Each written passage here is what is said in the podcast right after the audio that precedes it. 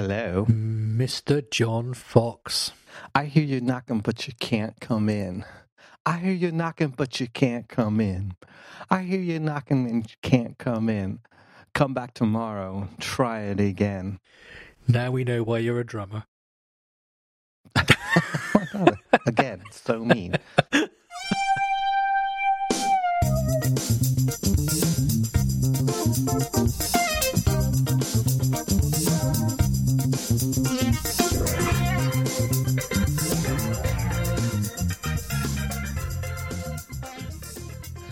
is like every every day like make fun of me day this week? Every day.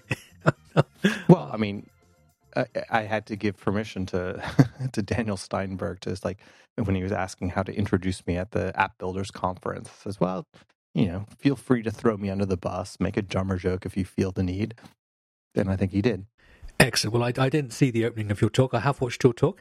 Okay, so let's talk about that. We've both done app builders this week. Now, yours was different to mine because you did, uh, as, as you said last week, Substance. you um you recorded your your video, uh, your your session, and then did a live Q and A afterwards. Whereas mine was a, a live interview session, so I was live not dead, Mhm. as, they, as they say.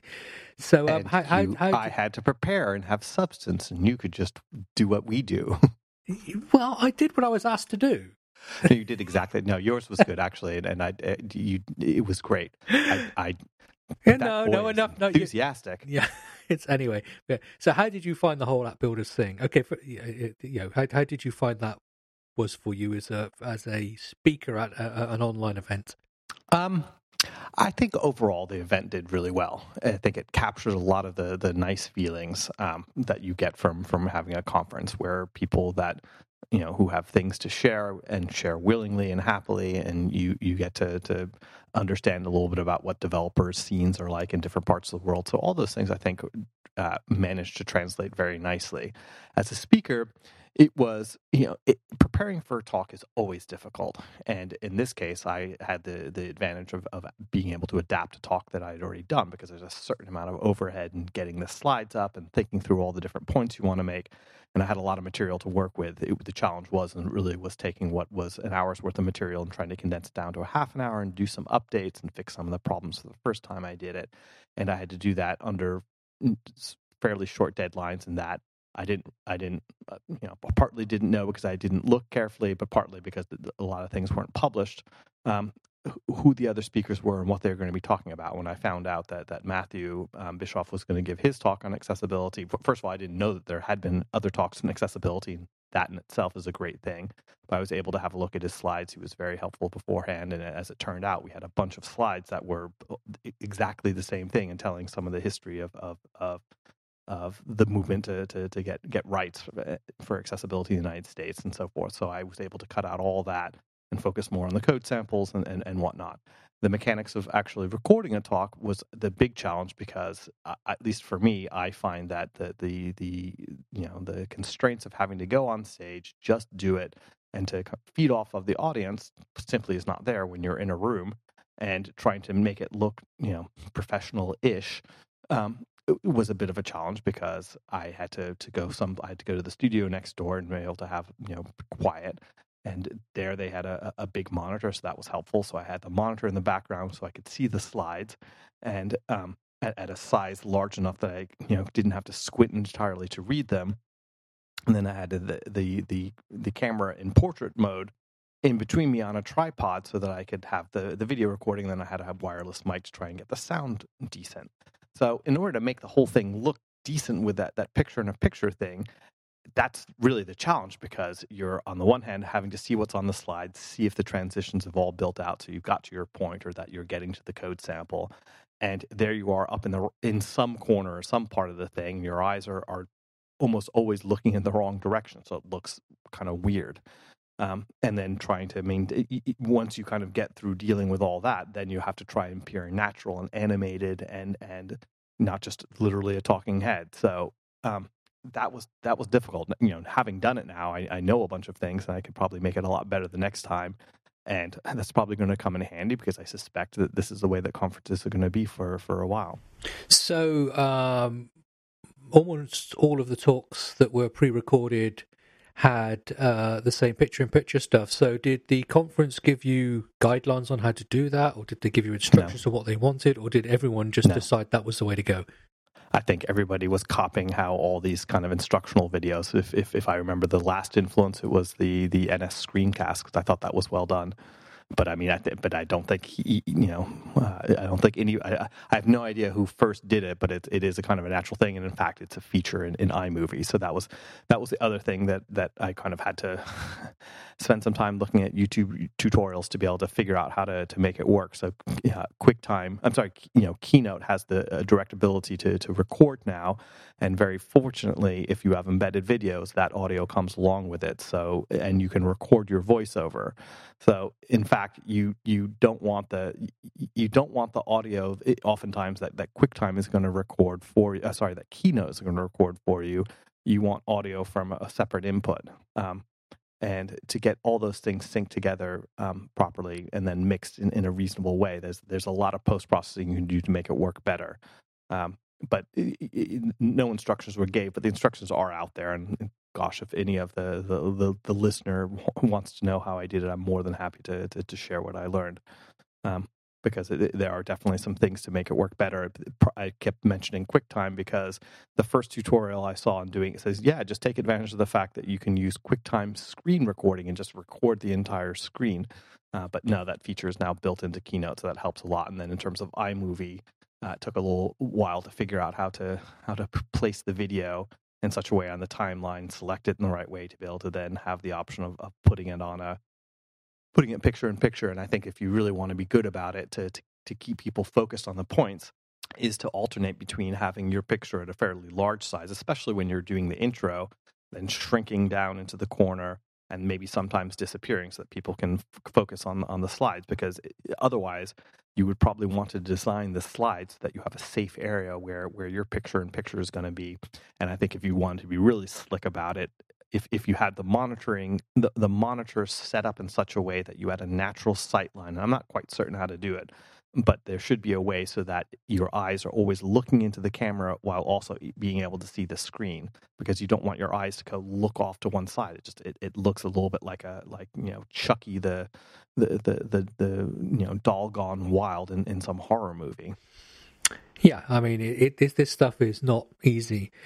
So, uh, I mean, my session was just a thirty-minute interview. I interviewed uh, Paul Hudson over Skype. We had a good time, but there was no Q and A. So, really, it was no different. You said for me recording a podcast. They just happened to be going out live at the same time with people watching, and people sent in some questions um, through an online system at the same time. So, it, it um, it really wasn't a conference style experience in any way for me at all because I had no interaction really with with any attendees as far as my talk was was was mm-hmm. concerned. Um, before I say anything else, I really am going to say well done to the organisers of hmm. Orders. I think, especially considering the conference wasn't initially designed as an online conference, um, and they had to switch to it. I think they did a very good job. I think the platform that they chose to use, which was Hopin, actually was pretty good um, overall for, for doing this stuff. I think um, uh, and, and seem to offer quite a lot of uh, features to make if you're going to do something with online community in a live sort of a fixed time space, then um, uh, yeah, that's uh, yeah, it, it, it, it was pretty good. So um, big big kudos to them and uh, and well done for for pulling it off. Um, but I'm going to say that for me, uh, an online conference just didn't work at all. Hmm. And this has nothing to do with the quality of what was there because the quality was superb. This has got to do with me that uh, that um, you know I just was constantly distracted by things I had to do. Um, so I actually ended up attending very little of it. It would have been it would have been you know the equivalent uh, to to me of, of someone who goes to a conference and then spends their entire time in the lobby on the phone to their team um, right. or, or, whatever else because there, there, was just stuff to do. I think I I only watched one talk live as it went as it was being broadcast. Um, uh, so I have definitely not felt like I've been at a conference this week. I said that's my that's hmm. that's my fault, not um, Now I do realise that you know um, I think I've said this before. Uh, when I'm at a conference, I will try and go to a, every session. I, if it's a multi-track, I will pick one, even if it's something I'm not really very interested in. Now, in fairness, I may sit at the back with my laptop open and be doing some work, but then you suddenly realise actually this session's quite interesting, and you watch anyway, or you get to a point in a session where it's really not been for you, but um, suddenly the speaker says something and you go into one 10 minute section it is for you and that's something you would have never seen otherwise um, so i can be at a conference and distracted but still get the conference experience and get stuff from it that doesn't work when it's live i did try having some talks on while trying to do some other stuff and it was actually just distracting if you know what i mean i wasn't watching hmm. the talk and i wasn't um, doing the work so for me personally uh, it, it, it didn't work. But that is just. But I know there were a lot of people who really did like it, and I know some people. I think UiConf in Germany is on this week, and I know a bunch of people who'd because uh, app builders had worked for them. Uh, they jumped straight on and bought tickets for UiConf straight afterwards because they said, "Hey, these online conferences are pretty cool." So obviously, it it, it, it worked for some. Um, oh, good. I would say that the the talks did not have the the um, the rough edge that often conference talks can have that make them quite edgy and alive, as you, as you've already said. However, that also meant because people could redo things, there was no bad there were no bad talks at all. Mm. Um, it also meant that because uh, people had pre-recorded stuff, the conference talks were available the moment they finished online. Uh, so I did watch several of the talks from day one in the evening after day one had finished. And because everyone had recorded their own talks, the quality of the video for the talks was often a lot higher than you get out of a conference. Because hmm. often mm. it's only got the slides and no speaker or the speaker and you don't see this, whereas everyone had done it. So, so uh, you know, the real pros was, I think, what's come out of it afterwards is really, really good content. Now, as a conference organizer, you don't put on a conference so that people can get good content afterwards. There's other reasons for doing it, but that is one plus of this. So, um, uh, for people who weren't at the conference, uh, there's some really good material there, um, and some very good talks there um, in there. So, you know, I think it was successful. I think I'm going to say well done again to the people at App Builders. Um, I think all the speakers did a great job, and, and, obviously everyone put a lot of time, just like yourself, put a lot of time and effort into into um, making sure their talks worked um, in, in, this format. Um, and now again, as as a speaker, you know, I'm not sure whether the return on investment for doing that is worth it you know, because as you said, it takes a it took a long time. It wasn't just preparing a talk; you then had to film it, get it right, all the other stuff. You know, th- there has to be upsides to being a speaker that you you then get people who you know, who, who, who recognize you or come and talk to you about stuff or you get learning from elsewhere. And I'm not sure that has the same stickiness when it's just from a video as opposed to being at a conference, if you know what that means. Mm-hmm. I mean. Yeah. Um, so I think the jury is out, but I'm glad that a lot of people did enjoy it. And again, I'm going to say well done to the, the folks at App Builders who, who did who did a fantastic job. And, and this is in no way meant to um, degrade what they did at all because I think they did brilliantly. Well, I think that we are all we are all learning how to, to do this, learning as conference attendees and, and, and as speakers and, and as organizers. Because this, I mean, I did tweet that it's like it's hard enough under any circumstances to make something work, and then when you had to adapt as quickly as, as they did, and and being pretty pretty pioneerish, I would say um, I'm sure that, that a lot of the learnings they made get will will benefit UiConf and anyone who uses Hopin afterwards. Where you know, um, you know, one of my colleagues is one of the organizers of App Builders, and you know, she was saying that we should consider doing that for our internal demo thing, since we're probably going to have to do things with lock it lockdown.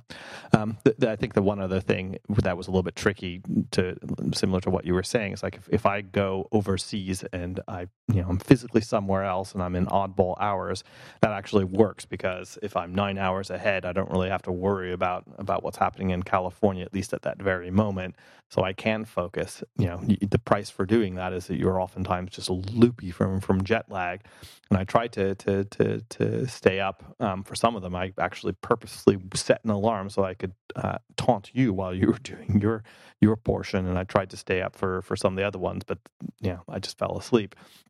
I kind of exhausted, but then I I also tried to to uh, you know, invoke uh, something that Mike Lee always used to talk about, about saying that if, if somebody's had you to come over and be a speaker, you kind of owe it to the conference and to the conference goers to spend time hanging out afterwards and making yourself available. So I, I made an effort to, to go to the, the tables afterwards, you know, the virtual tables, and that was fun. And I think that the, the last thing that this was my, my old man paranoia coming out is that uh, Daniel said, you know, I previewed your talk, and do you mind if I give an Objective C warning? I was like, no, go go right ahead. and I said, you know, to tell people that they have to wear masks and rubber gloves if they need to. And then as it's coming, you know, I'm I'm looking at the chat that's going on. That, that's that's the other interesting thing as a speaker is that while you're giving it, you're really kind of unaware of what the real time commentary is. If you do it pre-recorded and you're watching the chat come in, it's like you have it's right there in your face. And so the very first reaction was a dinosaur emoji and then somebody's like, "Oh, cute little semicolons."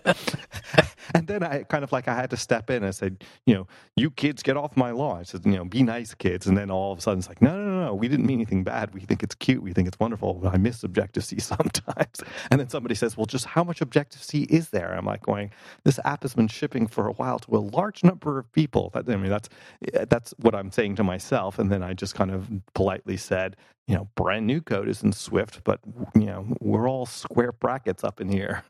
So anyway, that that whole experience was nice, and and I, I, I, feel like I, I met. You know, you can't see the air quotes, but I, I, definitely got in touch with some people that that I I hope to continue conversations with. So that was cool.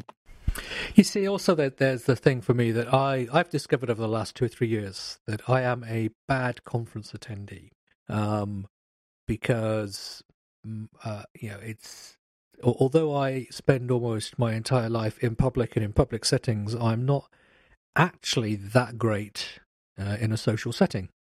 Um, whereas, uh, and so as an attendee, when you just go to a conference, I really, you know, I, I enjoy certain parts of it, and, and definitely I'm better in the evening when there's a bar and a few beers involved.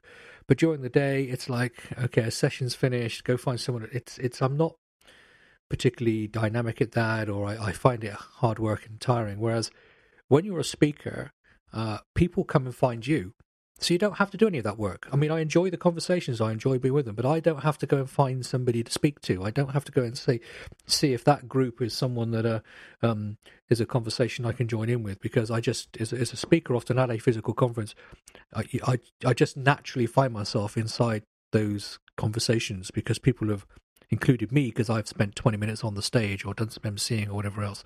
Um, so, uh, and that has helped me appreciate just being an attendee that you know if someone like myself who is actually reasonably outgoing uh, uh, struggles if you're actually an introvert a conference must be a nightmare for you so that has oh, yeah. if i was to ever design a conference again i have a lot of um, thoughts and ideas around that now and different conferences do different things very well on that uh, uh and of course um, so actually just um, I did drop in on a couple of tables. For people who don't know, the, the conference organisers set up a, a thing like different tables that were in the conference room being air quotes there for room. And you could just go and sit at a table, and whoever is at that table, all the video would come up, and you would just chat with them. But actually, just you know, going down when you walk up to a table at a real conference, you can see who sat at the table.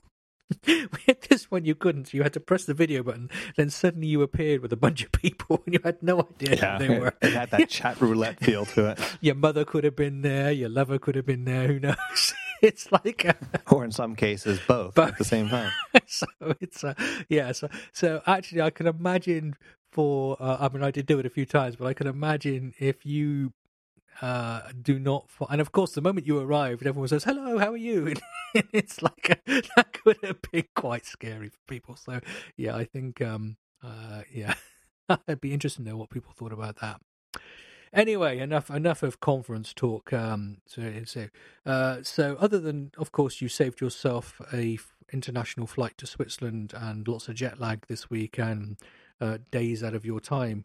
Uh, that means you've probably got some work done as well. So, what have you been up to? I did. So I have been working on something that is a follow on to the parental controls, and um, it has to do with with dealing with with uh, downloads and, and how those get filtered. Um, and it's it. I finished it. Now it's gonna. I need to prepare it for testing and see how it goes. But I, I'm I'm proud of that. I managed to figure some things out. But the, the challenge was is is in a generic sense what happens when you need to provide a new feature that's based on a data store and the data store doesn't have the data that you need and you already have some data in the you know following the old schema in the data store and, and then you kind of have to, to upgrade it.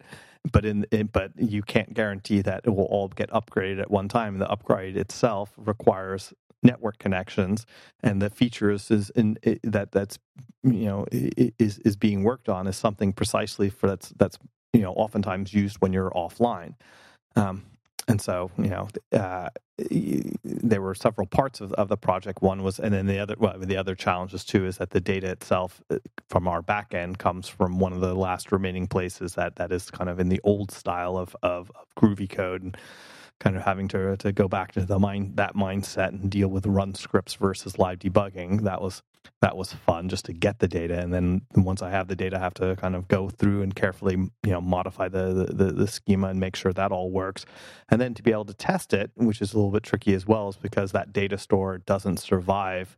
Um, it doesn't survive app you know uh, reinstalls of course and so you have to kind of set up something where y- y- you have to and it doesn't survive logouts as well. So I kind of had to to design a system so I could get some data in the old state, and then and then get the new code that manipulates that data in, in, in, available, and then then say, okay, let me download a bunch of stuff, but don't have that, don't include that little bit of data that I needed, and then then run the app again it, to be able to, to simulate what happens when you go to upgrade and make sure that you can upgrade at the right time. And even if the upgrade fails or if each you know to, to do it atomically it's, it's it, it ended up getting fairly complicated. Um, but it seems to have worked so far at least in my testing and i'm sure somebody will find some some grievous problem with it. But uh, it was a bit of a challenge. And, and the one thing i will say is that I mean, you know, forever grateful to the guy who originally wrote it because the code is spectacularly clearly documented. Um, and even had some stubs saying, "Oh, one day we might have to do this," and so that was a helpful note for the future. And I just wanted to kind of go back in time, say, "Yeah, here it is." anyway, so yes, I, I, did. I did get some useful things done this week. How about you?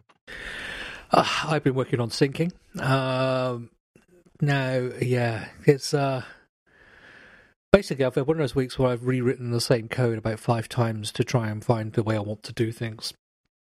Uh, and, and I'm not going to go into to masses of details, but it's um, you know it, it, we have a whole bunch of stuff in, uh, in, in data objects, and some of them are codable and some are not codable, um, and so it, but obviously they need to be serialized for the purposes of um, syncing across the wire either through uh, a, a coder, JSON decoder, or JSON serialization, or some some method. Doesn't really matter which. And some things support it, some don't.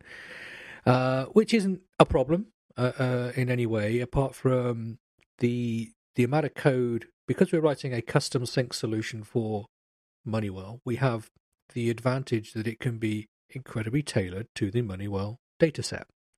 Um, it doesn't have to be generic in, in, in any way at all. However, that also means you know, the the code that each type of object wants is specific to it, and it's a bit tedious. So we have been trying to make it that the actual sync code is generated by a source code generator. Uh, we use Sourcery uh, from a template. Um, and this code has been working on the whole fine, but it was it had got to the point that it was you know it was generating some fairly horrendous code you know there were there was an awful lot of nested if statements in there that if it was this try this if it was and it's this stuff that if you were writing that code by hand you would never do because you would be writing it in that object and you would know that it was going to be this so you wouldn't bother with an if statement if you know what i mean. So um, so i've been playing more with Sourcery um, which allows you to do you know has quite a lot of um, ability to discover the type you're working with and discover the you know uh, uh, different things about it and, and, then generate different code depending on that so that's quite useful. Um, it also supports annotations where you can add annotations to your code that Sourcery can see and so using that. So basically been trying to write get it better cleaner code generation. Um, and in the end i've actually just uh, um, created a protocol um, called sync data. uh, and anything that wants to be included in a sync database has to support the protocol. Uh, and then I've been through um, just added extensions to all of the standard types, like int and int16 and int32 and double and whatever else. And it's about three lines for each one to support this protocol. And obviously, if it's something that's already serializable or codable, it just returns itself. But then anything that isn't serializable and codable can, at that point in the, its protocol um, uh, conformance, can turn it into something that is. And vice versa when it gets data back the other way.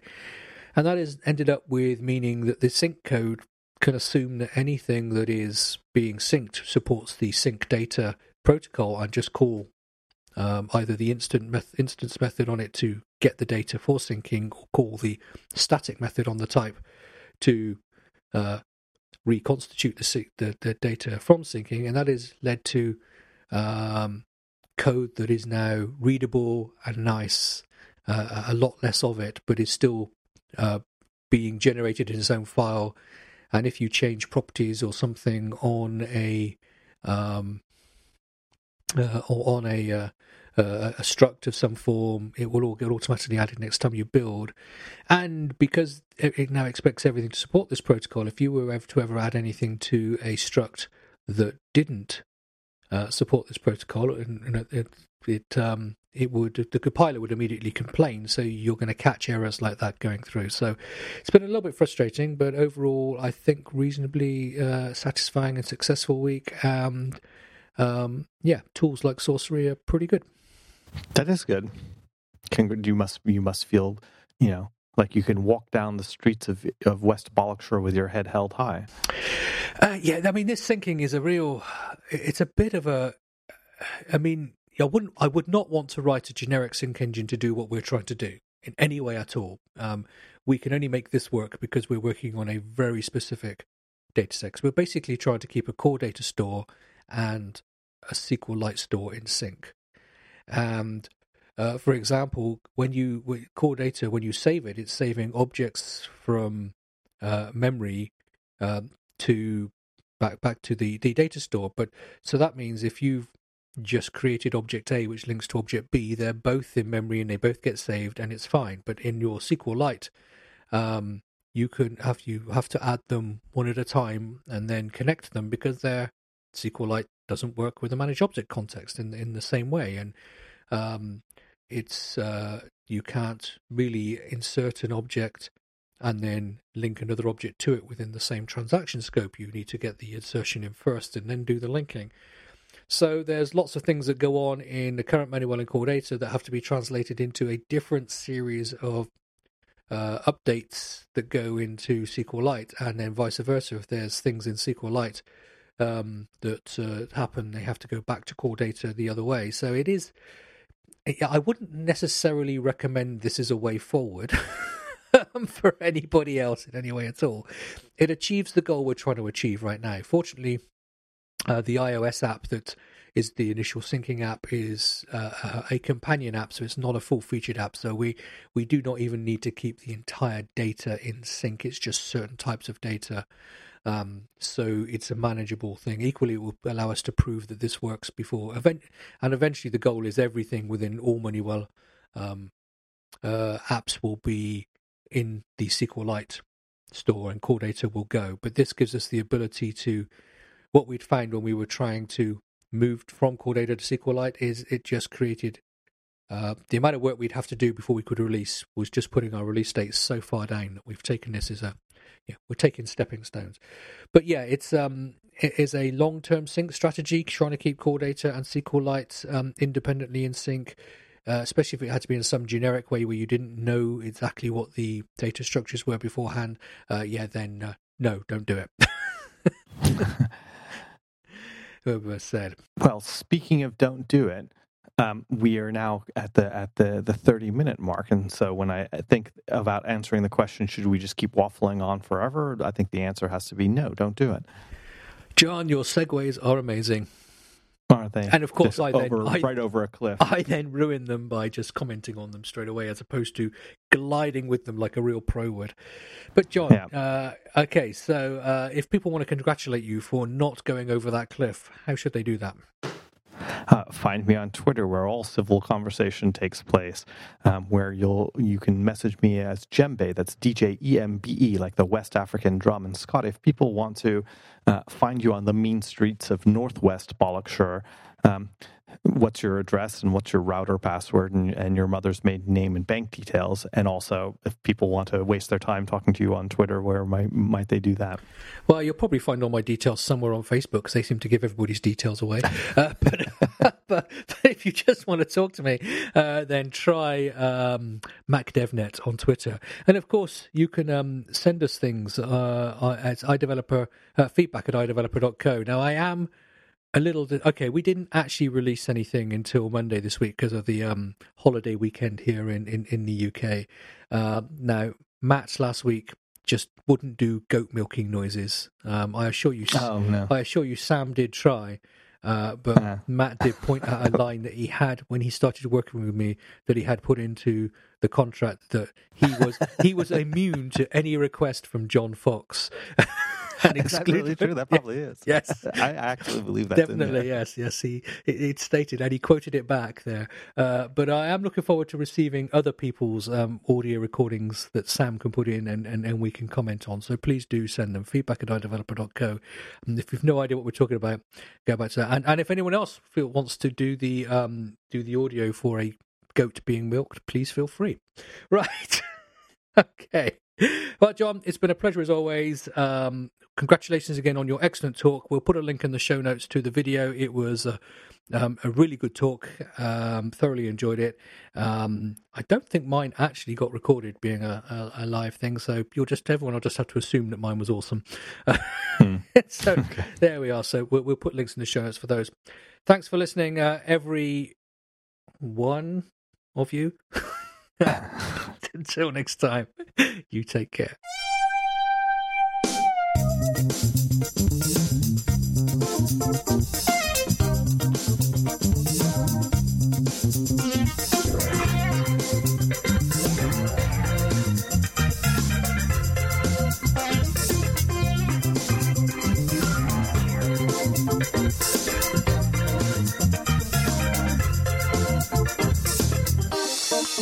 Thank you. Música